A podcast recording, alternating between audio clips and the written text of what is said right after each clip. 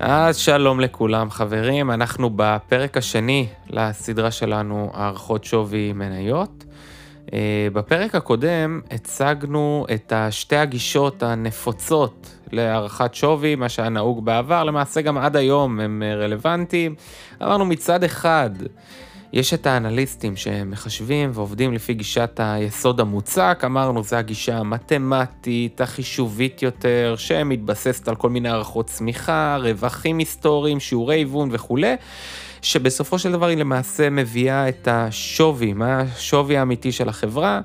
כמובן שאמרנו שהוא די סובייקטיבי, די קשה לאמוד אותו, אה, יש הרבה יותר הנחות, אבל עדיין אפשר במידה סבירה להבין פחות או יותר, מה, מה השווי של החברה, כן? כמה, מה המחיר סביר בשביל החברה הזאת, כן? ואמרנו מצד שני, יש את תיאוריית המגדלים הפורחים באוויר, שבעצם כל הרעיון שלה היא מתנתקת. רווחים היסטוריים, מגמות צמיחה, היא מנתחת למעשה את כל ההתנהגות של האנשים, כן, של המשקיעים. השווי נקבע לפי הציפיות של השוק ולא לפי חישובים מתמטיים מונפצים, אוקיי? נתנו כל מיני דוגמאות מההיסטוריה, איך עברנו כל מיני טירופים אה, אה, אה, ספקולטיביים, כן, שהיה לנו בעבר הרחוק, אם זה השיגעון הפקות הצבעוניים בהולנד, בועת הים הדרומי, שהיו לנו אז במאה ה-17 וה-18. חזרנו למאה ה-20 עם שנות ה-60 העליזות, עם טירוף הטרוניקה, שהיה כל אה, אה, אה, חברה שהוסיפה את המילה אלקטרוניקה, זה היה אה, אה, פשוט אה, קסום בעיני המשקיעים והיו מוכנים לשלם עליה כל מחיר אפשרי בערך, וראינו איך בדוגמאות הללו, איך הטירוף הזה הוא פשוט בלתי ניתן לשליטה והפרחת הבלונים באוויר מתנתקת מחישוב היסוד המוצק, אך ראינו שתמיד בסוף הכל חוזר לשוויו האמיתי. אמ, ובסוף כמובן קינחנו בהסבר על מה זה מכפיל רווח, מה החשיבות שלו בבואנו להעריך אה, שווי של אה, מניה.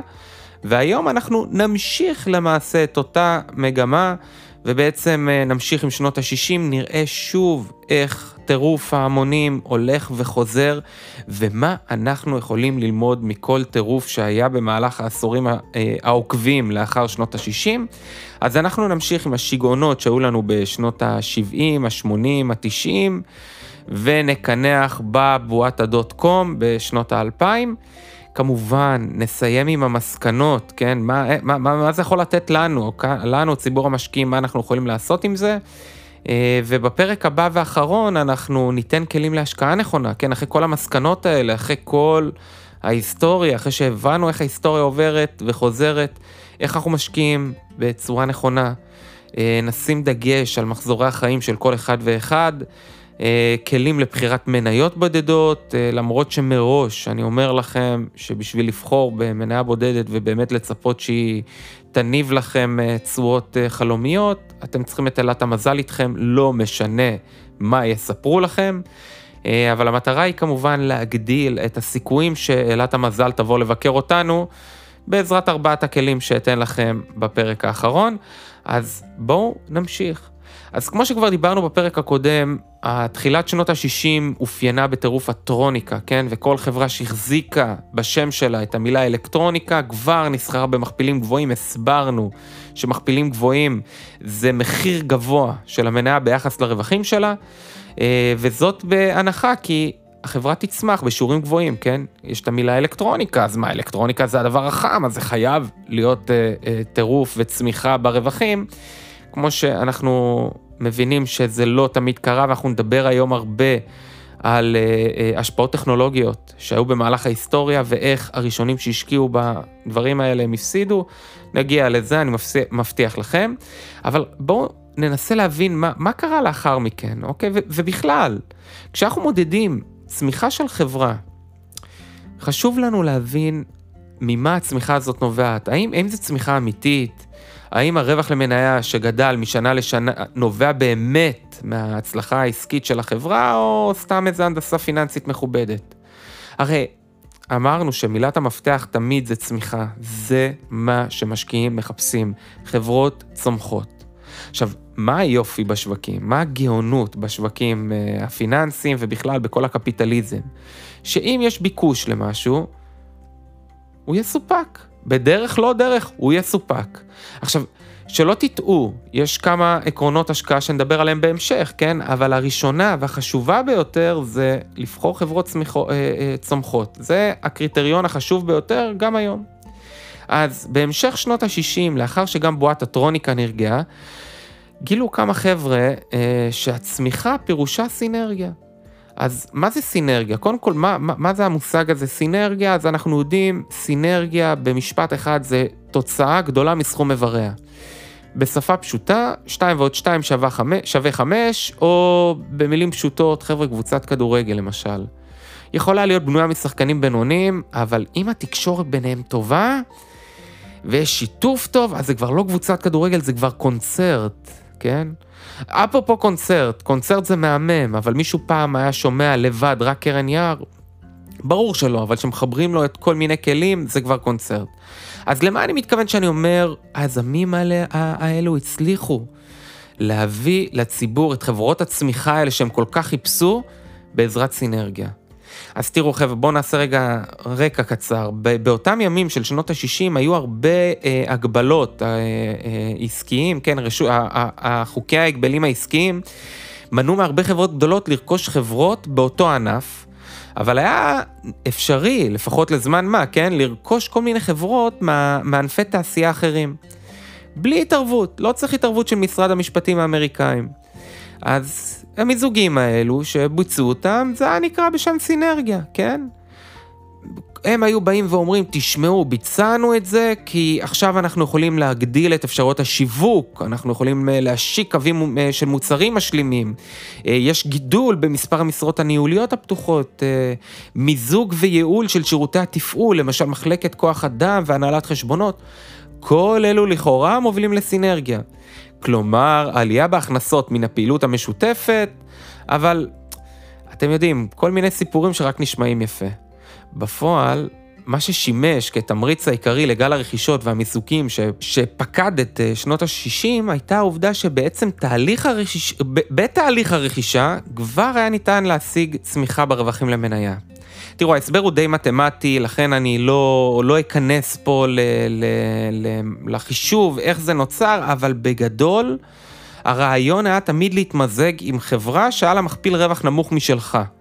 ברגע שהיינו עושים את זה, החברה עצמה, חברת האם, הייתה עושה את המיזוג הזה על ידי הנפקת המניות שלה, אה, וככה היא בולעת את החברה החדשה, אוטומטית המכפיל רווח שלה היה יורד, ואז היה מביא שכאילו, אה, המניה הזאת זולה, בוא נקנה אותה. ואז עם אותו מחיר מניה, מכפיל רווח פשוט היה קטן יותר, אה, אה, המכפיל היה גדל, כלומר המחיר מניה היה גדל.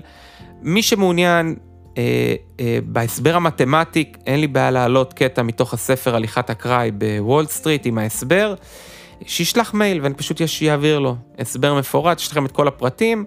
כמובן שגם המהלך הזה התפוצץ ב-19 בראשון 68. ביום הזה הכריזה אחת החברות, חברת ליטון, התעשיות, שהרווחים שלה ברבעון השני היו נמוכים בהרבה מהצפוי, אה, וזה אחרי שהם ככה מציגים במשך שנים אה, עלייה מתמדת של 20 אחוזים, אז הציבור, אתם יודעים, כבר אה, קיבל את זה כאקסיומה שהחברה הזאת תצמח ב-20 אחוז לשנה, קיבל את זה בתדהמה ופשוט המחירים התחילו לקרוס. המון חברות שעשו את המיזוגים האלה, זה פשוט היה טרנד באותם שנים. איבדו כ-40% מהערך שלהם באותה, באותה תקופה, וזה עוד לא התחיל בכלל. הדבר הנורא שוועדת הסחר הפדרלית אמרה שעכשיו אנחנו רוצים לחקור את כל התנועות מיזוג האלה, שפתאום נהיה פה מגמה, למה כולם עושים את זה. וגם זה, ברגע שהם החליטו לפתוח בחקירה, גם זה הוביל לעוד קריסה של המחירי הקונצרנים הענקיים האלה, וגל עצום של הודעות מכירה הציף את השוק.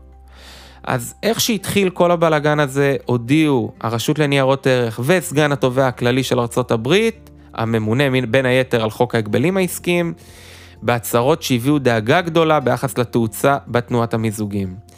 אז התוצאות האלו, כן, של התקופה הספקולטיבית הזאת, הביאו שתי עובדות מדאיגות. אחד, חברות ההחזקות הן בני תמותה. לא תמיד עולה באדם לחלוש על האימפריות המתפרסות שברשותם, אנחנו, שימו לב, חבר'ה, אנחנו מדברים על שנות ה-60. לא 2008, אפריקה ישראל, IDB, כבר בשנות ה-60 היה את הדבר הזה של חבר'ה, גם הגדולים האלה שחולשים על הרבה הרבה ענפים, הרבה חברות מצליחות, הם בני תמותה. לא ללכת אה, באופן אה, עיוור אחרי השקעות כאלה. אה, בנוסף, אנחנו יכולים לראות גם אה, לגבי IDB, כן, אתם יכולים לבוא ולהגיד לי, כן, אבל אה, תשמע, זה היה ברור, כי בדוחות שלהם היה 90 אחוז חוב מהדוח, מה, מהמאזן שלהם, והמשבר של שנת 2008 רק נתן דחיפה קלה. לא ראו את זה, כן? אז, באותה תקופה, גם שנות ה-60 וגם עכשיו, לא ראו את זה, חבר'ה. עדיין המשיכו להנפיק אה, אה, חוב, גם עם זה שהיה להם במאזן שלהם, 90% מהמאזן היה חוב. אה, עדיין הם קיבלו דירוג אשראי גבוה. רק אחרי שהתפוצץ, אז פתאום התחילו להתעורר כל מיני אנשים, אבל כבר אז יכלנו ללמוד את זה, כן? מי שלמד היסטוריה טוב, כבר אז היה יכול לראות שכבדהו וחשדהו, או יותר נכון, חשדהו וחשדהו.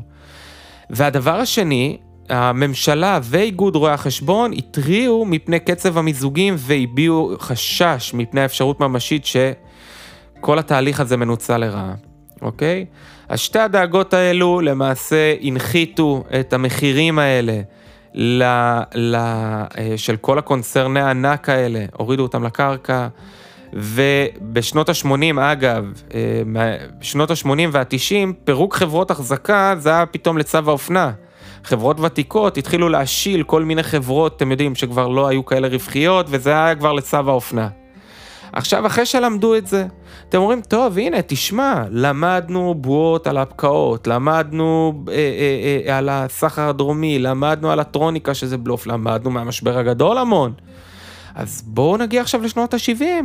אז אם ככה, בשנות ה-70, אולי סוף סוף הצלחנו להבין ולהיות טיפה יותר אחראים. בואו נלך על בטוח. ובשנות ה-70 היה את המגמה של 50 המופלאות, קראו לזה. המקצוענים של וול סטריט אמרו בואו די, מספיק עם הספקולציות, בואו נחזור להיגיון הבריא. מעתה אנחנו אומרים blue chip. מה זה חברות הבלו צ'יפ? הם זה החברות הגדולות, כן? מה שהיום מכונה big cap, כן? יש uh, כל מיני הגדרות למניות. יש לנו את ה-small cap שזה חברות קטנות, mid cap זה הבינוניות וה-b cap זה החברות הגדולות, אלה עם השווי שוק הגבוה ביותר. Uh, אתם יודעים, באותה תקופה של שנות ה-70 זה ה-IBM, זרוקס, מקדונלדס, דיסני, קודק, כל החברות הבאמת כבדות ש... איך אומרים? הם לא התרסקו כמו המניות הספקולטיביות האהובות האלה שהיו עלינו בשנות ה-60, ולכן לא היה משנה מה היה המחיר שלהם. זה היה נראה הגיוני להשקיע בהם, גם אם זה יקר, גם אם שילמת על המחיר גבוה. למניות האלה יש עבר מוכח של צמיחה. לא משנה, במוקדם או במאוחר, המחיר ששילמתם עליהם יהיה מוצדק. הרי זה נשמע הגיוני, לא? החברות האלה לא מפשלות, זה חברות שיש להן עבר מוכח של צמיחה מתמדת. עכשיו, גם מה הקטע? המניות האלה, מי שקנה אותן, החזיק בהן. ואז זה היה נקרא מניות של החלטה אחת, ולמעשה המשקיע סיים עם הנושא של ניהול ההשקעות שלו. קנה, החזיק ושלום על ישראל, אלה מניות שהחזירו לי את הצמיחה. עכשיו, יתרה מזאת, בואו נלך רגע למוסדיים, כן? כל הקופות גמל, אה, אה, פנסיות שלנו וכולי. בגלל התדמית המכובדת של המניות האלה, אז אם השקעת ב-IBM, ונניח שה-IBM פשטה את הרגל, לא יגידו שאתה לא אחראי או לא זהיר. תשמע, יכול לקרות דבר כזה, אבל הלכת, אתה, אתה, אתה, אתה זהיר, אתה הלכת על מניות בטוחות. אז uh, הקצב צמיחה היה מטורף. ולא משנה אה, שהשווי היה כל כך גבוה שהגיע חבר'ה למכפילי רווח של 80 ואפילו 90 מכפיל רווח, תבינו איזה מניה יקרה ביחס לרווחים שלה, אז גם פה אה, נוכחנו לדעת עוד פעם שטיפשות באריזה נאה עשויה להיחשב לחוכמה. בואו אני אתן לכם קצת דוגמאות על, ה, על החיתוך המטורף שהיה במניות האלה, אה, אה, בכלל, את השיא ואיך נחתכנו שם.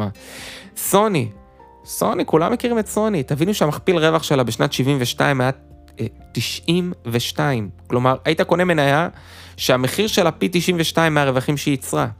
כמובן, אחרי שזה נחתך ונרגע, זה הגיע ל-17 בשנות ה-80. אה, מקדונלדס, מ-83 ירדה ל-9, וול דיסני, מ-76 ל-11. שימו לב, HP, מ-65 ל-18.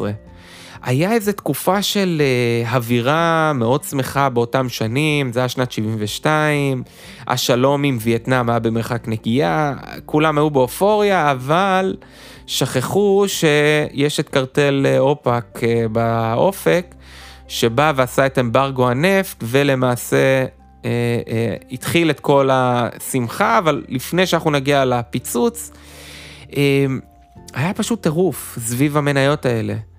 היה אה, אה, בגיליון פורבס, אה, כולם מכירים אותו, רשמו את הדברים הבאים, אני מצטט. נדמה היה כאילו 50 המופלאות, ככה קראו למניות האלה, עלו מן הים, כאילו ארצות הברית כולה להוציא את נברסקה שקעה במימיו. השוק הדו-שכבתי היה למעשה שכבה אחת ומתחתיה הרבה איי חורבות. כל המניות קרסו, חוץ מהם, הם תמיד, גם אם היה תיקונים, גם אם היה נפילות, החמישים המופלאות היו למעלה. מה החזיק את מניות החמישים המופלאות? בדיוק מה שהחזיק את שיגעון הפקעות הצבעוניים בהולנד לפני שנים רבות. שיגיונות רווחיים וטירוף המונים. השיגיון היה שאותן חברות הן כה מוצלחות עד כי לא משנה כמה שילמת תמורתן, צמיחתן הבלתי משתנה תציל אותך. שימו לב, אנחנו חוזרים פה שוב ושוב על אותם דברים מהמאה ה-17, אותו טירוף אה, מטורף של אה, אה, ההמונים. אז כמובן שגם הסוף היה בלתי נמנע, וגם הקץ הגיע לטירוף החמישים המופלאות. אה, אמברגו הנפט והמחסור בדלק פגע בחברת דיסני שהשקיעה ברבות בדיסנילנד ודיסני וורלד. מחירי המניות צללו פשוט אה, אה, כמו סלעים לתוך מימי האוקיינוס, וכל מי שפרגן למניות האלה בסופו של דבר גם נאלץ למכור אותם. חשוב רק להבין שלא היה בעיה עם החברות עצמם, זאת אומרת החברות היו בסדר, כן? פשוט המשקיעים העריכו אותם בכזה שווי מטורף שלא הגיוני. אגב, מי שרכש אותם אחרי התיקון המטורף בשנות ה-80 והחזיק בהם, עשה תשואות יפהפיות עד, אה, עד אה, סוף המאה, אה, מן הסתם הרבה יותר מהממוצע. אז זה היה לנו בשנות ה-70, וגם הבנו שאוקיי, גם זה לא עובד.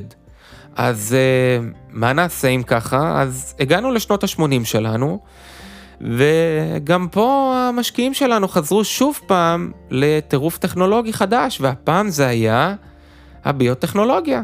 שוב פעם אנחנו חוזרים למגדלים פורחים באוויר, ואותו עשור התחיל בגאות של הנפקות חדשות, ועוד תעשייה חדשה שכאילו מספרת שהולכת לגלגל מיליארדים.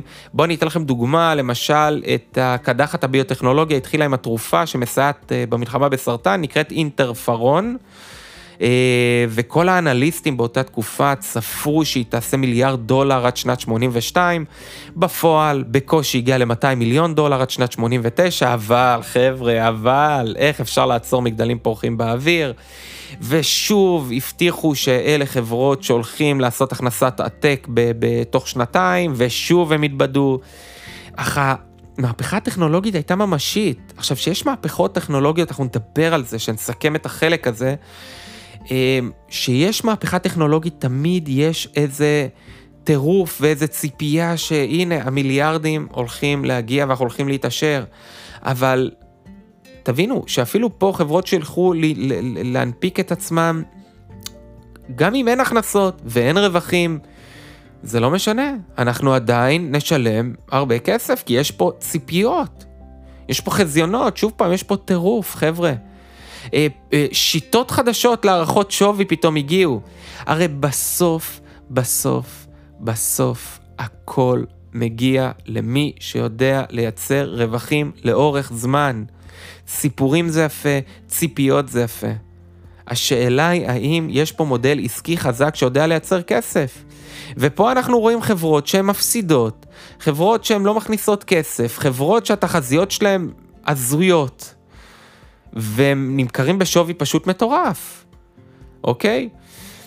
אמ, אז מאמצע שנות ה-80 ועד הסוף של שנות ה-80 איבדו רוב חברות הביוטכנולוגיה, שלושת רבעי אה, אה, רבעים, שלושת רבעי מערך השוק שלהם.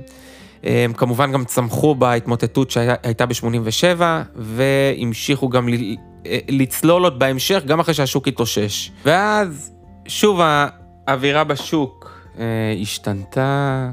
מנהירה עיוורת אחרי כל סיפור מלאיב וממכפילים בשמיים לגישה מתונה יותר של אה, בחירת מניות, שהערך מכפיל שלהם נמוך, שהן מחלקות דיבידנדים. הגורל של אה, תעשיית הביוטכנולוגיה לא השתפר והמשיך לקרוס עד תחילת המאה ה-21. אה, הענף הזה איבד קרוב ל-4 מיליארד דולר כל שנה. אז חבר'ה, מה, מה אנחנו יכולים ללמוד עד כאן, כן? לפני שאנחנו ממשיכים לשנות ה-90 ושנות ה-2000, שהם ממש... אה, אתם, אתם תהיו בהלם עד כמה זה דומה ועד כמה דמיון מטורף יש בין מה שקורה היום לבין מה שהיה בשנות ה-90 וה-2000, למרות שעדיין כל מה שאנחנו קוראים פה, מכל עשור אנחנו לוקחים פה משהו שקורה אצלנו. אז מה יכולים ללמוד עד עכשיו? ההיסטוריה של השוק מלמדת אותנו לקח ברור לגמרי, כן? למדי. כל הסגנונות האישיים וכל האופנות החולפות האלה בהערכות משקיעים, תמיד ממלא תפקיד מכריע בגביית המחיר של הניירות ערך. לפעמים אה, זה תואם את התנהגות השוק עם תיאוריית המגדלים פורחים באוויר שלנו, ובגלל זה אנחנו צריכים ממש לפחד ממשחק ההשקעות, זה, יש פה באמת אה, סכנה. אה, אנחנו צריכים להיזהר, שימו לב, יש הרבה הנפקות חדשות שהן חמות, כן? כל מיני, הנה, חברה שעושה כזה ו... חבר'ה, חשדהו וחשדהו. רוב ההנפקות הראשונות לציבור מצליחות הרבה פחות מהממוצע בשוק. אז אם רוכשים את ההנפקה החדשה לאחר תחילת המסחר, אז בכלל, אה, אה, אה, שהמחיר גבוה עוד יותר, כן, ההפסד הוא עוד יותר ודאי, אז תמיד תנהגו בהנפקות חדשות בחשדנות, אוקיי? עכשיו, אין ספק שבזכות כל ההנפקות החדשות האלה, הרבה משקיעים בנו הרבה הרבה תיאוריות של מגדלים פורחים באוויר, ויש לזכור שזה גם עכשיו, וזה קורה.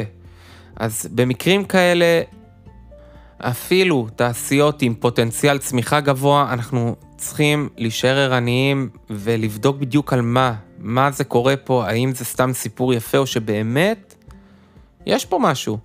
עכשיו שוב פעם, גם אם יש משהו שאתם מאמינים בו ויש פה איזו הנפקה אה, שבאמת נראית לכם שהולכת לשנות את העולם, אין עם זה בעיה שההשקעות שלכם יהיו בטקט, אוקיי? אה, אנחנו נדבר על זה כמובן לעומק, אנחנו ניתן את המסקנות שלנו לכל הדברים האלה, נסכם את כל הדברים האלה, אבל עכשיו אני רוצה שנתחיל עם העשורים שהם באמת אה, רלוונטיים, ואתם תראו אה, שאנחנו הולכים לדבר עכשיו על שנות ה-90, אנחנו הולכים לדבר על יפן, ואתם תראו עד כמה הדמיון של מה שקורה היום למה שקרה ביפן בשנים האלה הוא פשוט אה, מבהיל, אוקיי? אז...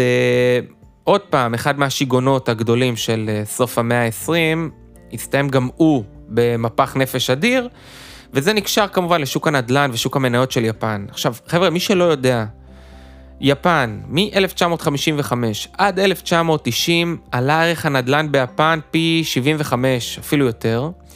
בשנות ה-90 הוערך הערך הכולל של כל נכסי הנדל"ן ביפן בכמעט 20 טריליונים.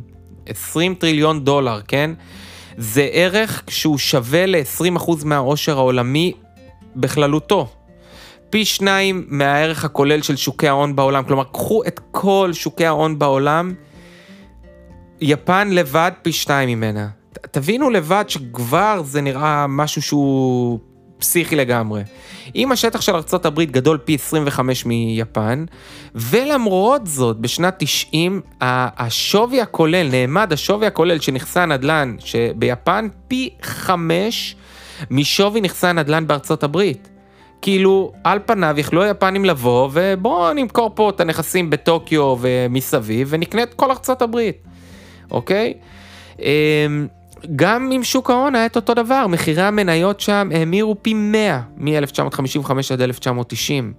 בדצמבר 89, כשהשוק, כן, המניות היה בשיא, המניות היפ... היפניות היו בשווי 4 טריליון דולר, פי אחד וחצי מהשווי של המניות האמריקאיות, וקרוב ל-45% משווי כל שוקי ההון בעולם. Uh, כמובן, מי שהתעסק, uh, מי שמשקיע לפי תיאוריית היסוד המוצק, נבעל מהנתונים הללו. Uh, מניות שם נסחרו במכפילי רווח של 60, זה היה ממוצע. פי 5 מהערך המאזני שלהם, שזה בכלל מטורף, ופי 200 מהערך הדיבידנדים שלהם. אם לצורך העניין בארצות הברית היה סביב 15 המכפיל רווח, ומניות בלונדון פי 12, אז שם זה היה פי 60. שווי של חברת הטלפון שלהם, תאגיד uh, uh, uh, NTT, הוא היה, עלה על השווי של IBM, אקסון, ג'נרל אלקטרין, ג'נרל מוטורס, ביחד, עם כל זה. תבינו איזה שווים מטורפים. כל זה היה כי היו שני מיתוסים שהניעו את כל גלגלי השוק, המניות ושוק הנדל"ן. לפי אה, המיתוס הראשון, מחירי הקרקעות ביפן לא יכולים לרדת. ולפי האחר, מחירי המניות יכולים רק לעלות. והמיתוסים האלה תודלקו יפה בסכומי כסף, אה, שבין היתר נבעו מחיסכון כפייתי שהיפנים, אתם יודעים, זה חלק מהמנטליות שלהם, אה, ידעו לחסוך יופי יופי, ובנוסף היה שם שיעורי תשואה שהם די נמוכים על uh, חסכונות בבנק. מוכר לכם אגב, כן? מוכר לכם שאין כסף היום ב- uh, להשקיע בבנק ושהשווקים מתודלקים בהרבה הרבה כסף? מוכר לכם הסיפור הזה מאיפשהו? אל תלכו רחוק, בסך הכל 30 שנה אחורה, לא, לא צריכים ללכת למאה ה-17 כדי ללמוד את זה. Uh, גם שם, כמו פה, המשחק בשוק המניות הפך לספורט לאומי, כן? היום אנחנו, פתאום אני פוגש כל מיני אנשים שאין להם מושג ומתחילים לדבר איתי, או מניות, או קריפטואים, אנשים ששמץ של מושג אין להם, אומרים לי, כן, שמתי פה 30 אלף על שיבא, מה, מי, מה, מה אתה יודע עליהם? אמ, אנחנו, כמובן שפה זה הרבה יותר קיצוני, כן? אנחנו מדברים פה על זה שאומרים בכל קרן רחוב, אה, היה אפשר למצוא סוכן מניות בכל פינה. אז uh, זה האחד, uh, uh, התקופות היפות של המגדלים הפורחים באוויר. תוסיפו לזה גם את המוסדיים שהמשכו לפמפם, ותאגידים יפנים, שאפילו הם קיבלו אישורים והיה להם יתרונות, כל מיני יתרונות מס, הטבות מס בהשקעות בשוק ההון שמה. והרבה מהחברות ביפן הרוויחו יותר מהשקעות בשוק ההון מאשר מהייצור המסורתי שלהם. אמ, עכשיו, אתם יודעים, אמרו כל מיני הסברים על זה, שכן, המדינה הזאת, יש לה שטח קטן, אז אה, אין מה לעשות, צריך, אה, אה, זה עולה הרבה, ועשו שם כל מיני תקנות מה, שתמיד המחירים יעלו, כל מיני תיאוריות כאלה, כאילו... החוקי הכלכלה הם אה, סגורים בתוך מתחם גיאוגרפי, אבל אנחנו יודעים שזה לא ככה.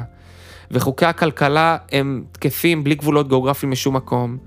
וגם שם קרה את מה שאנחנו רואים שמתחיל לקרות עכשיו. מה קרה? מה קורה לנו פה? מה, מה אנחנו רואים שמתחיל להרים את הראש, חבר'ה? אנחנו רואים פתאום סימני אינפלציה, נכון? בארצות הברית, פה בארץ שלנו. בכלל, בכל העולם, כי מזרימים הרבה כספים, פעמים את השווקים, תקנו. אז רבותיי, גם ביפן הייתה בדיוק את אותו המחלה, אותה המחלה. ומה עושים? איך נלחמים באינפלציה? חבר'ה, מתחילים להעלות ריביות ולהגביל את היקפי האשראי. הכוונה הייתה בסך הכל אה, לעצור את העליות בשוק הנדל"ן ולהנחית קצת את שוק המניות. אז שיעורי הריבית התחילו באמת לעלות קצת במהלך 89, המשיכו לעלות יותר בשנות ה-90, ושוק המניות, חבר'ה, לא נחת. שימו לב, הוא התרסק. הנפילה הייתה כל כך תלולה כמו בהתרסקות של ארצות הברית ב-29-32, כן, במשבר הגדול, משנת 29 עד 32. מדד נייקי לבד ירד ב- ביום אחד 40 אלף נקודות בשנות ה-80. בחודש אוגוסט בשנת 92 כבר צנח ל-14,000 נקודות, צניחה של 63 אחוז. סתם, לשם השוואה, מדד הדאו ג'ונס התעשייתי של ארצות הברית צנח ב-66% מדצמבר 29 ועד לשפל של קיץ 32.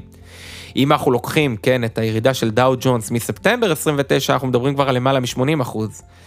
Uh, הבורסה היפנית שמרה על רמת מחירים די נמוכות במהלך כל שנות התשעים.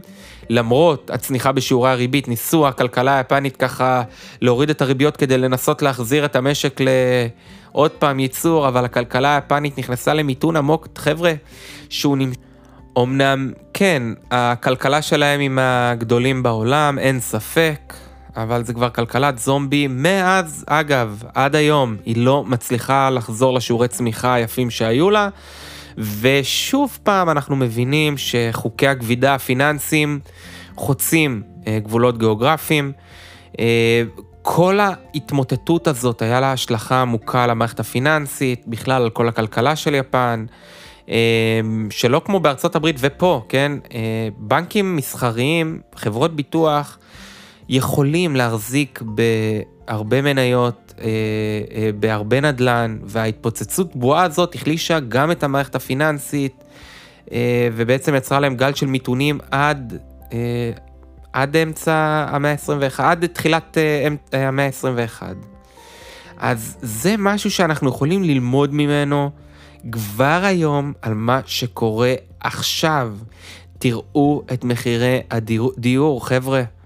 הבית שאני גר בו, אני בהלם שהוא כבר עבר את השלוש וחצי מיליון שקל. אני בהלם. קנינו אותו לפני שש שנים, ב, ב, כאילו לא הגיוני, לא הגיוני המחירים האלה.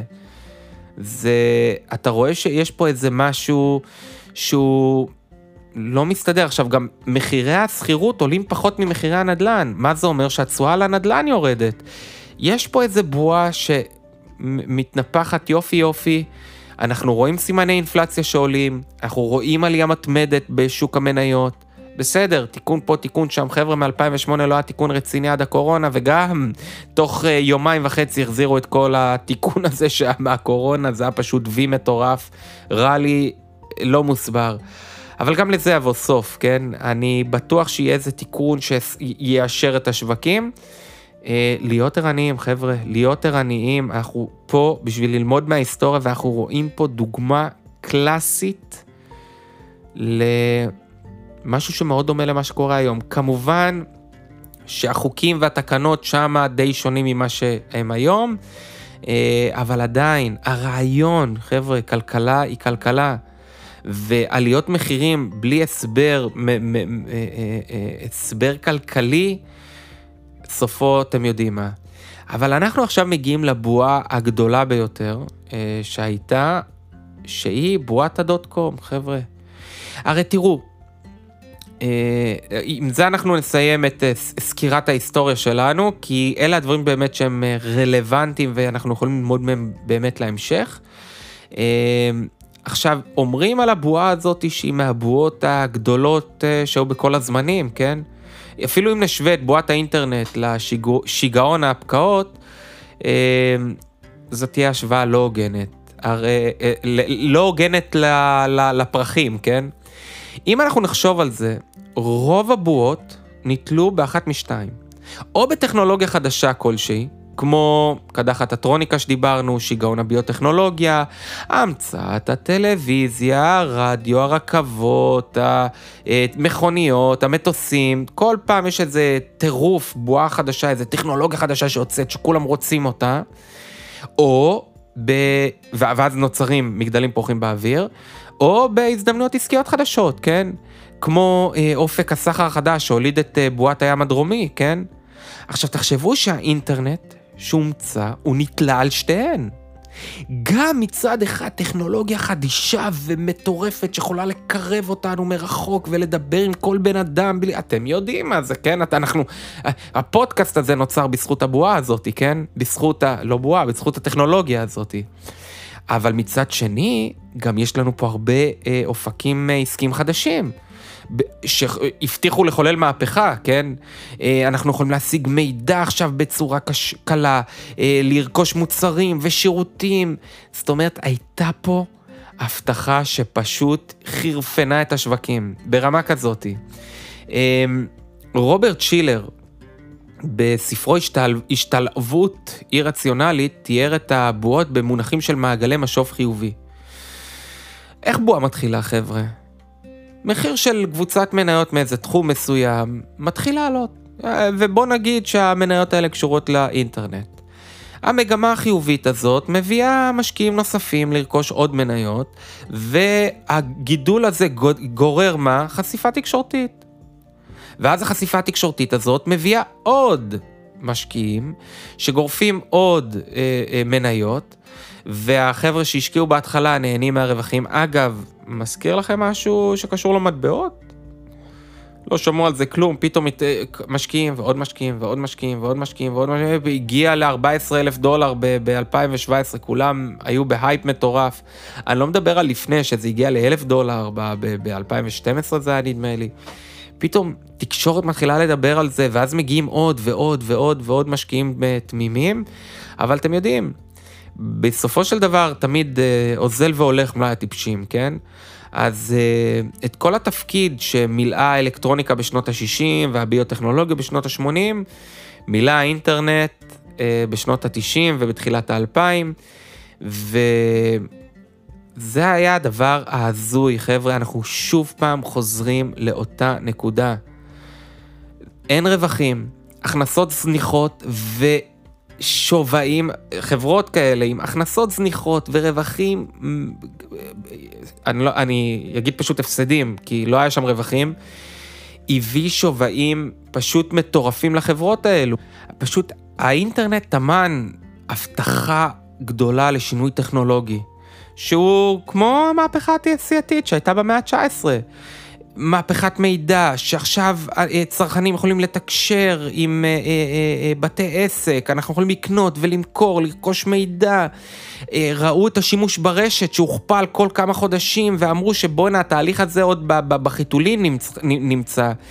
ראו את זה כצמיחה שהיא חסרת תקדים, זה לא באולי, זה היה בלתי נמנע, זאת אומרת, היה טירוף אחרי הדבר הזה, וגם אם לא עשו אה, רווחים, הפוטנציאל של האינטרנט, רק הפוטנציאל, היה פשוט נדמה שזה עשיית רווחים מטורפת, אה, ואנחנו יכולים לראות הרבה חברות הייטק שהגיעו ל, ל, למכפילי רווח שאפילו אה, גדולים ממאה, כן?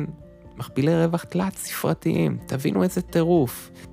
בסקרים שנערכו בתחילת שנת 2000, בשיא של הבועה, הציפיות היו לתשואות של אה, בין 15 לעד 25 אחוזים ואפילו יותר. אחרי הכל, השוק גם ככה הניב מ-82 תשואה של 18 אה, אחוז, וחברות ענק כמו סיסקו וענק הכבלים האופטיים, ה-GDS, אה, שהם היו למעשה עמוד התווך של האינטרנט, תשואה של 15% בשנה זה היה נחשב הימור בטוח, אבל שוב פעם בואו נחזור ליסוד המוצק. תסתכלו על, על, על סיסקו באותם שנים, היא נסחרה לפי מכפיל רווח תלת ספרתי והשווי שוק שלה היה 600 מיליארד דולר. גם אם, הרי אמרנו שאם מכפיל רווח גדול זה אומר שאנחנו מצפים, יש ציפייה לגידול ברווחים. עכשיו, גם אם היא הייתה גדלה אוקיי? ובאמת הייתה עומדת בגידול ברווחים של 15% בשנה לעשר שנים, עדיין המכפיל רווח שלה היה גבוה מהממוצע.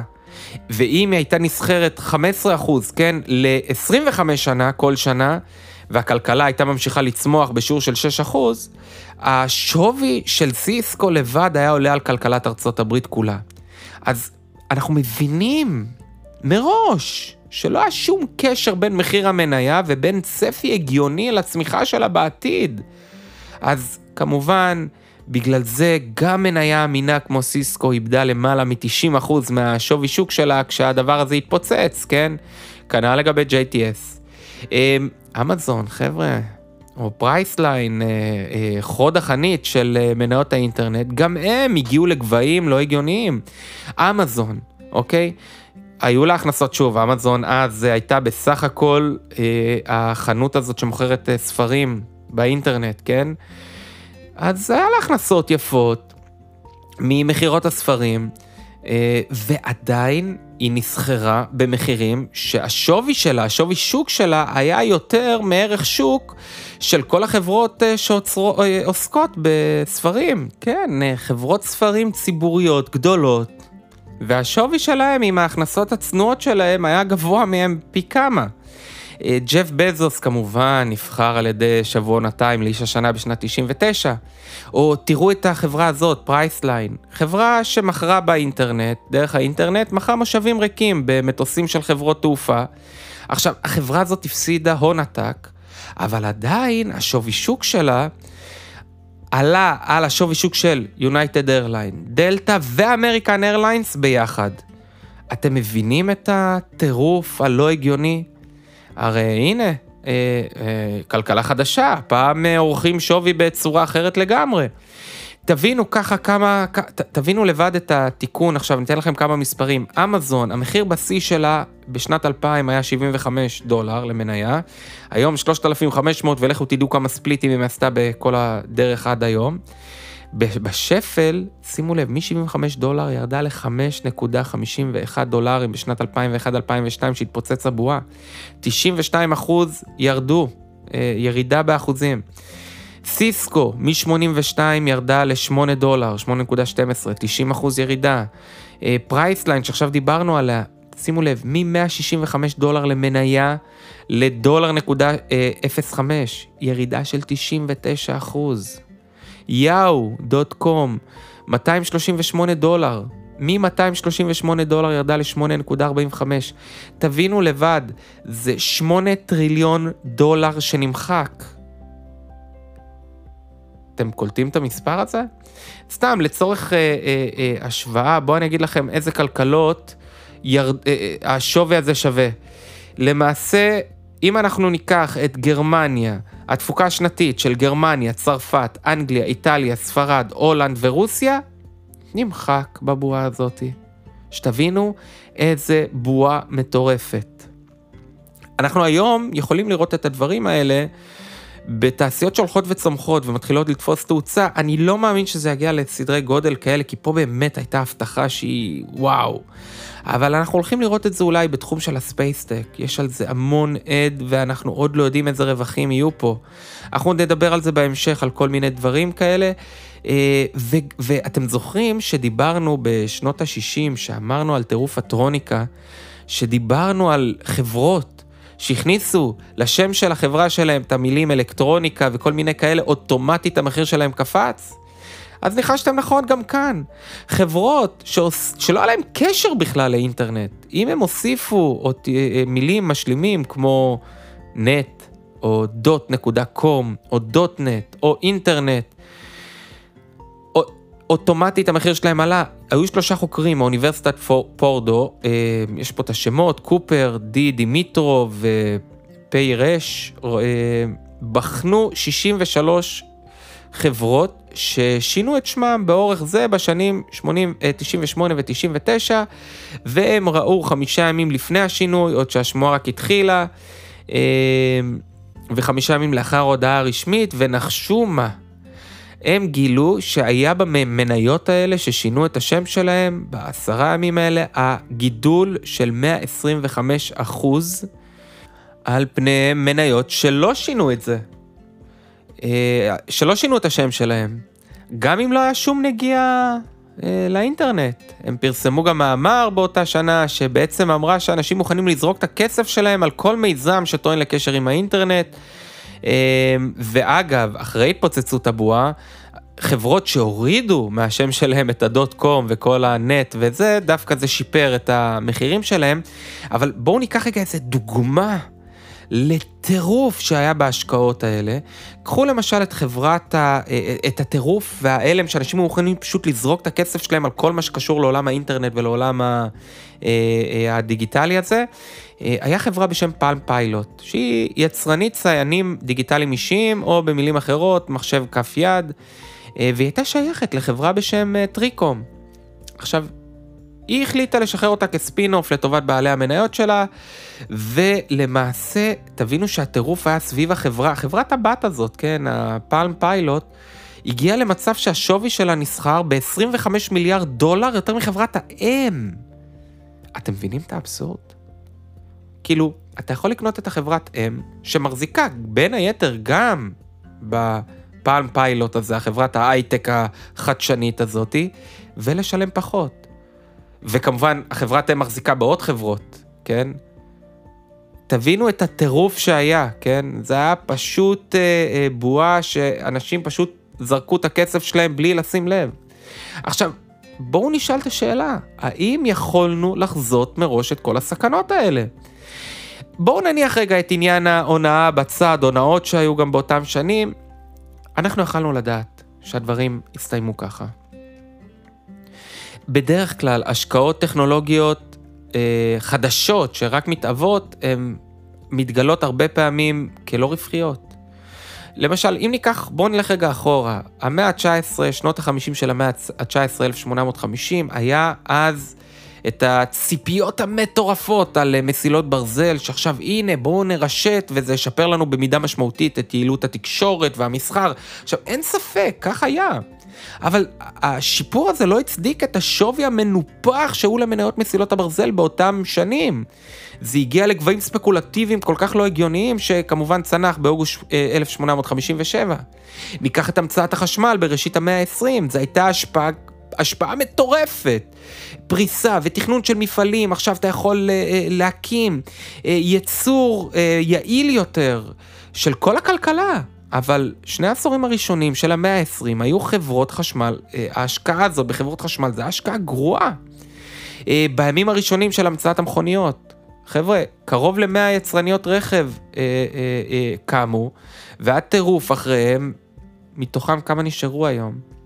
שלוש, חבר'ה, שלוש. הרוב הגדול פשוט נמחק. אותו דבר, אותו דבר, סליחה, עם הרדיו.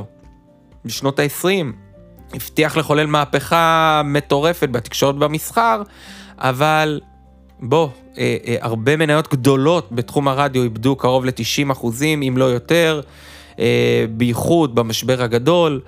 אה, חברות התעופה, יצרניות הטלוויזיה, אני לא צריך לספר לכם מה, איך הם שינו את המדינה, אבל רוב המשקיעים הראשונים שהשקיעו במניות שלהם, איבדו את כל הכסף שלהם. חבר'ה, המפתח להשקעה מוצלחת זה לא איך ישפיע הענף על החברה, או איזה צמיחה הולך להיות לענף על החברה, אלא איך היכולת לייצר רווחים מתמשכים. זה מה שמעניין אותי. זה שיש חברת אינטרנט שבאה ואומרת, כן, אנחנו נעשה ככה ונעשה ככה, יופי, איך אתה מייצר כסף? היזמים האלה יודעים לייצר כסף, הם מבינים את המודל, הם מבינים את התעשייה. ההיסטוריה מלמדת אותנו שכל שוק שממריא מהר מדי, תמיד ייכנע לחוקי הגבידה, ובטח ובטח אם אנחנו מסתכלים על, אה, אנחנו דיברנו פה על משבר אה, הדוט קום, אנחנו ראינו ש...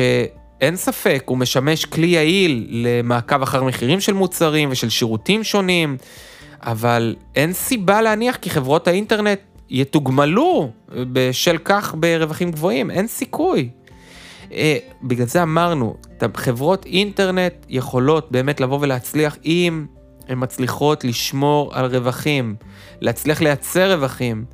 אה, יתרון לחברות שעכשיו פורצות לשוק עם מוצר חדש, עם דברים חדשים, כמו המחשב הראשון, חבר'ה, זה לא תמיד עומד לזכותם, האלה שפורצים לשוק ראשונים. אין פה יתרון משמעותי. חבר'ה, מי החברת המחשבים הראשונה? מישהו מכיר את יוניבק? שמעתם עליה? היא הייתה הראשונה, על פניו, תעשיית המחשבים, אני ואתם יודעים איך זה שינה את העולם. אבל הראשונה שעשתה את זה, היא לא, אנחנו לא יודעים מי וספקית האינטרנט הראשונה, נטקום, מישהו מכיר אותה? Uh, תראו, ללא ספק, הפעילות העסקית באינטרנט חוסכת מיליארדי דולרים, גם לצרכנים, גם לעסקים, אבל היא לא מתגמלת את המשקיעים במניות באינטרנט באותה תקופה, כן? באותו אופן. Uh, אז אם ככה, תראו, המשקיעים שהשקיעו באותה תקופה, בשיא של הבועה הפסידו מעל ל-90% מהכסף שלהם כשהשפיות חזרה לשוק. אז למה הזיכרון שלנו כל כך קצר? מדוע נדמה לנו שכל איזה שיגעון ספקולטיבי, הפעם הוא חסין ללקחי ההיסטוריה והתיאוריית אה, אה, אה, היסוד המוצק לא, לא עובדת עליו. אז תראו, אין לי איזה תשובה ככה להציע לכם, אבל מי שבאמת מפסידים בעקביות בשוק המניות, הם אלה שלא מושג, מסוגלים להימנע מההיסחפות הזאת אחרי איזה שיגעון, כמו השיגעון שאחרי הפקעות הצבעוניים למשל. תראו, לא קשה להרוויח בשוק ההון. אנחנו נראה בהמשך. מי שבאמת מחזיק בתיק השקעות, פיזור רחב, הוא צפוי לגרוף רווחים נעים לאורך זמן. הבעיה היא לעמוד בפיתוי אחרי כל השיגעונות האלה שעולים לנו ומבטיחים לנו התעשרויות מהירות. תראו, שמענו על uh, הרבה uh, נבלות שהיו לנו פה, ב... שדיברנו עליהם, זה החתמים, תאבי הבצע, שלקחו לנו הרבה דמי תיווך פה, היו צריכים, uh, השאירו אצלם uh, uh, מניות. אה, כדי להקפיץ את השווי שלהם ולהתעשר, אה, אנליסטים שהמליצו על כל מיני מניות אינטרנט כאלה שתוגמלו, מנהלי תאגידים שעשו כל מיני חשבונאות יצירתית במרכאות כדי לנפח את הרווחים שלהם, כמו באנרון למשל, אבל החמדנות של המשקיעים והחולשה הזאת לרצון להתעשר בצורה מהירה, זה מה שגרם לבועה להמשיך ולהתנפח. אך uh, המנגינה תמיד היא תישאר, ובסוף אנחנו נגיע uh, ליסוד המוצק, לשווי האמיתי שאמור להיות uh, כמה שנכון, אוקיי? אז אם אנחנו נסכם רק את החלק הזה, כן, עוד לא סיימנו, אנחנו uh, מסכמים רגע את הסקירה ההיסטורית שדיברנו עליה לפני שאנחנו ממשיכים לדברים שצריכים לשים לב אליהם, אם אנחנו באים להשקיע במניות בודדות. זה אחד הדברים שאנחנו צריכים להבין, אה, שוק המניות אף פעם לא מתנהג אה, בצורה הגיונית ויעילה בטווח הקצר, כן? מה שאנחנו צריכים ללמוד, שיש הרבה פעמים אי רציונליות, ובגלל זה, אה, וזה, וזה גורם להרבה פעמים לזנוח את תיאוריית היסוד המוצק, אבל תמיד חשוב שתבינו שבסוף הכל מגיע וחוזר לשווי האמיתי שצריך להיות. אה, זה יכול לקחת הרבה זמן, זה יכול לקחת אה, טיק טק הוא מתקן את עצמו, חריגות יכולים תמיד לבוא ולחזור. אה, הרבה פעמים אנחנו יכולים לראות הרבה אופטימיות בשווקים, אופטימיות אפילו לא מבוססת, כן? ולהפך, גם פסימיות מתמשכת, שתמיד כולם חושבים שהולך להיות רע. אבל בסוף תמיד השוק מכיר בערך האמיתי, וזהו השיעור החשוב ביותר למשקיעים. בנג'מין גרם אמר בספר שלו בניתוח ניירות ערך, הוא, הוא אמר את הדבר הבא, בשורה התחתונה, שוק המניות אינו פועל, פועל על פי מנגנון הצבעה, כלומר לפי כמה שמשקיעים וכמה שמוכנים לשים, אלא על פי מנגנון שקילה, כמה באמת הוא שווה. השיטות להערכות שווי נותרו כשהיו, ובסופו של דבר כל מניה תמיד תהיה שווה לערך תזרים המזומנים שהיא מסוגלת להרוויח לטובת המשקיעים. בתחשיב הסופי הערך האמיתי הוא שמנצח, אוקיי? אז בואו נדבר רגע על כמה דברים שצריכים לשים לב אליהם ב... כשאנחנו באים להשקיע במניה בודדת. עד כאן עכשיו סיכמנו למעשה את כל החלק הראשון. ועכשיו אני רוצה שנדבר רגע על כל מיני נקודות שאני רוצה שתשימו לב אליהן, כשאנחנו באים להשקיע במניה בודדת. כמובן שחשוב ידע חשבונאי, ידע עסקי, כן? מאוד מאוד חשוב. אמ, אז אה, יש לנו הרבה דברים, כמו שאמרתי, אה, שאנחנו נצטרך לדעת לעשות אה, ניתוח דוחות מדוקדק וכולי. אמ, אבל בואו אני נותן לכם קצת את הדברים ממעוף הציפור, כמו שאומרים. אז הכלל הראשון, חבר'ה, כלל ראשון, תקנו רק מניות של חברות שאתם צופים להם, ששיעור הצמיחה שלהם צפוי להיות גבוה מהממוצע בשוק בחמש שנים הבאות לפחות. קל? לא, לא אמרתי שזה יהיה קל, כן? אבל זה האקס פקטור, זה ההבדל בין מניות שצומחות וצומחות בהרבה למניות מדשדשות. תראו, שיעור צמיחה שהוא יוצא דופן ברווחים בטווח הארוך הוא הגורם היחיד שתורם להצלחה של רוב ההשקעות במניות. אם תסתכל על שנות ה-90, כן, פייזר, מייקרוסופט, אה, כל אחת מהמניות הבולטות עד היום, אמזון, אינווידיה, כן, הם כולם מניות צמיחה. קשה ככל שתהיה המשימה, אבל בחירת מניה שמגדילה את הרווחים שלהם הוא שם המשחק. צמיחה עקבית אינה מגדילה רק את רווחי החברה ואת הדיבידנדים שהיא עתידה לחלק, אלא עשויה אף להעלות את ערכו של מכפיל הרווח שהשוק יהיה מוכן לשלם לאותם הרווחים. ואז הרוכש מניה, אנחנו נדבר על זה, הוא לא פי שתיים, אלא פי ארבע ויותר יכול להכפיל את גידול את השווי של ההשקעות שלו. מהסיבה המאוד פשוטה, תחשבו עכשיו רגע על מניה שהמכפיל רווח שלה סתם לצורך העניין הוא 15, אוקיי? והרווחים שלה הם רק דולר. אבל החברה הזאת, רווחים, רווח למניה, אבל הרווחים האלה צומחים בקצב מטורף, אז יש לנו פה שתי יתרונות. מצד אחד, אם זה צומח, ממש מטורף, אז כבר אנחנו מרוויחים מעצם הצמיחה. אבל מה קורה כשאנחנו רואים אה, חברה שצומחת אה, באופן עקבי, מה קורה למכפיל שלה? המכפיל שלה מתומחר בקצב צמיחה הזה. ואז גם המכפיל גדל, זאת אומרת, זה גם הרווחים גדלים, והמכפיל גדל באופן משמעותי ככה שיוצא שאתה מרוויח פי כמה וכמה על ההשקעה שלך. אז זה כלל ראשון. הכלל השני, אם ככה, אם אנחנו הולכים על צמיחה, מה הדבר שאנחנו צריכים להימנע ממנו, או לשים לב אליו? לא, הכלל למספר 2, לא לשלם אה, אה, עבור מניה סכום שעולה על היסוד המוצק שלה. כמו שאמרנו, אי אפשר לקבוע במדויק מה הערך של המניה, ואני מקווה גם ששכנעתי אתכם שאי אפשר, אבל אפשר בקירוב, כן? זה מה שאני עושה, באופן סביר, להבין פחות או יותר. אתם רוצים כללי אצבע? קחו את מכפיל הרווח בשוק, כן? לעומת הענף, לעומת ה... זה, ותראו עד כמה אה, אה, המניה הזאת אה, במשחק או לא, אוקיי?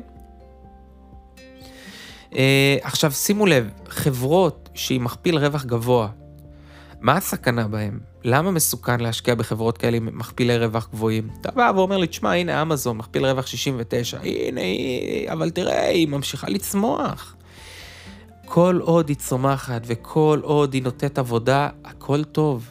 איפה הבעיה שלי מתחילה? הבעיה שלי מתחילה שאם היא לא תעמוד בציפיות שלה. ואם הציבור כבר לא יתפוס אותה כאחת שעומדת בציפיות שלה, כי אז הירידה תהיה גם הירידה ברווחים שתשפיע מן הסתם, וגם המכפיל ירד בצורה משמעותית, כלומר המחיר של המניה ירד פי כמה וכמה, הדריסה תהיה הרבה יותר גבוהה מאשר מניה שהמכפיל רווח שלה מלכתחילה נמוך, אוקיי? אז אם אנחנו נסכם רגע את שני הכללים הראשונים, אה, אה, בציטוט, אני מצטט, כן? נסו לאתר הזדמנויות צמיחה בשילוב עם מכפילי רווח נמוכים. אם הצמיחה מתממשת, פירוש הדבר שצפויה למשקיעים תועלת כפולה. גם הרווחים וגם המכפיל גדלים, והתשואה על כך גבוהה. תישמרו ממניות עם מכפילי רווח גבוהים מאוד, ששיעור הצמיחה הצפוי שלהם כבר מחושב בתוכם. כי מה יקרה? כי אם הצמיחה לא תתממש, כמו שאמרנו, אנחנו נאלץ לשאת בהפסדים כפולים כתוצאה מצניחת הרווחים וערך המכפיל גם יחד. הכלל השלישי והאחרון זה כלל פסיכולוגי. אז אם אנחנו דיברנו בהתחלה על צמיחה, שזה המפתח למעשה של כל עולם ההשקעות בערך, אה, ואמרנו שהדבר השני זה יסוד מוצק, לא לחרוג ממנו, אז הכלל השלישי זה נסו לאתר מניות שהתחזיות לגבי הצמיחה הצפויה שלהם הם מהסוג הזה, כן? שמזמין את המשקיעים לבנות להם מגדלים פורחים באוויר. סיפורים סקסיים, כן? מניות שמעוררות תחושות טובות בלב המשקיעים. כאלה שנותן את הפן הפסיכולוגי, משהו שמוכר, הרי אתם צריכים להבין, בני אדם מונעים על ידי רגשות שהם מקבלים, כמו תאוות בצע, הימור, תקווה, פחד. אז אם אנחנו מצליחים למצוא איזה מניה אה, עם סיפור שהוא עלול למצוא חן בעיני המשקיעים, אתה יודע, אתם יודעים, הוא קורץ מהחומר הזה שממנו עשויים חלומות מידפקים. האם אה, אה, אה, משקיעים יוכלו לבנות עליו מגדלים פורחים, אבל על משהו שנשען על יסודות מוצקים, כן? כי אם נסתכל סתם לצורך הדוגמה על הביטקוין, חבר'ה, אני, אני כל הזמן חוזר לקריפטו כי זה דוגמה קיצונית להשקעה ספקולטיבית, כן? כמו הפקעות. לא משהו בשוק ההון, אז לא היה דברים דיגיטליים, כן? אה, חייב להיות דבר ריאלי, אז זה ההפקעות, היום זה הביטקוין. הביטקוין יהיה 100 אלף דולר, למה? על מה? מישהו שכר בביטקוין? מישהו קנה משהו בביטקוין? שמעתם מישהו שביצע עסקה בביטקוין? עכשיו שלא תטעו, אמרתי לכם את זה הרבה פעמים, מטבעות דיגיטליים זה אחד ההמצאות הגאוניות שהאנושות המציאה. אני חושב שעדיין לא משתמשים בזה באופן הרצוי והנכון שאפשר להשתמש, כמו שכשהאדם הראשון גילה את האש, הוא לא ידע מה זה, כן? נבהל וזה היה נראה רק הרס וחורבן, אז אותו דבר גם עם זה. אבל תראו איזה מגדלים פורחים באוויר יש על, על, על התחום הזה. איזה סקסי זה, זה, זה מכניס אנשים, איזה טירוף יש על זה. אגב, זה אחד הסיבות שאני בתוך השוק הזה. אז דאגתי למשוך את הרווחים היפים שעשינו, ומבחינתי לא אכפת לי מה קורה עכשיו. אני יודע שאת שלי עשיתי שם. יש שם עדיין השקעה, אבל אני הייתי זהיר, משכתי רווחים יפהפיים, זהו. לא מכניס לשם כספים, לא נוגע שם יותר מדי, יודע שיום יבוא, אני יודע, שימו לב, הפודקאסט הזה מוקלט, אתם רואים את התאריך, ב-14 ל-11, 21, בשעה 12 וחצי בלילה. אני יודע שזה יקרה. זה עניין של זמן עד שיש שם חתיכת פיצוץ בכל השוק הזה, שינער את כולם. מתי זה יקרה? לא עכשיו. ברגע שהתחילו לקחת הלוואות והתחילו יותר מדי מינופים על התחום הזה, זה יקרה. חד משמעית זה יקרה. Uh, המטבעות לא ייעלמו מהעולם, המטבעות הדיגיטליים ממש לא, להפך, הם ייכנסו ויהיו מסודרים יותר. כי סופו של משבר בסוף, uh, כמו שריפה ביער, אמנם זה מכלה את הכל, אבל זה מצמיח חיים חדשים ובריאים יותר. אז גם כאן, אותו דבר. חשוב לנו לראות בדיוק מה החומר שממנו עשוי, הסיפור על המניה, הסיפור על ההשקעה, הסיפור על המטבע הדיגיטלי, הסיפור על הנדל"ן, כל דבר כזה כדי שלראות האם זה הולך באמת למשוך הרבה הרבה ספקולנטים על ההשקעה שלי ושאנחנו נוכל לעשות את הסיבוב שאנחנו רוצים. אבל לא לשכוח, להיצמד ליסוד המוצק וכמובן לבחון את נושא הצמיחה. אה, חשוב חשוב. בפרק הבא אנחנו הולכים להיכנס לעומק על כל הנושא הזה של השקעות. אה, נדבר יותר גם על הקטע של מחזורי השקעה, כן, מחזור חיים, כי בן אדם בן 60 צריך להשקיע באופן שונה לגמרי מזה שבן 30, אוקיי? אז אנחנו ניתן כל מיני דגשים, אנחנו ממש הולכים להקדיש את הפרק האחרון כולו להשקעה נכונה, השקעה יעילה, ואיך אומרים, להביא את אלת המזל שתשב איתנו ותהיה לצידנו. אז חברים, אני הייתי ניב נשיא, היה לי כיף איתכם כרגיל, מקווה שנהנתם, שהפקתם הרבה. תיכנסו לדף הפייסבוק שלנו, לכבוש כל פסגה עסקית, תעשו לנו לייק, תישארו, תעקבו אחרינו, אם יש לכם שאלות, רעיונות לפרקים, אני אשמח לשמוע. אה, כנ"ל, יש לנו את הדף של החברה שלנו, של משרד ראיית חשבון, נשיא קלוגר, משרד שמלווה חברות וארגונים גדולים, אה, למעשה בכל התחום המיסויי, החשבונאי והכלכלי. גם כאן יש לנו אתר אינטרנט, אה, דף בפייסבוק, יוטיוב, ערוץ ביוטיוב עם כל מיני הדרכות וסרטונים. אה, אנחנו אוהבים את זה, אני אוהב את זה. זה הכיף שלי, אני אשמח לי לקבל מכם חוות דעת, וכמובן הרצאות שכל הזמן הולכות ועולות. אה, לאורך הזמן, תעקבו, תעשו לייקים, תעקבו אחרי הפרסומים. חבר'ה, אני אוהב אתכם. שיהיה לכם אחלה ערב, אחלה לילה, אחלה בוקר, מתי שאתם שומעים את זה. להתראות. thank you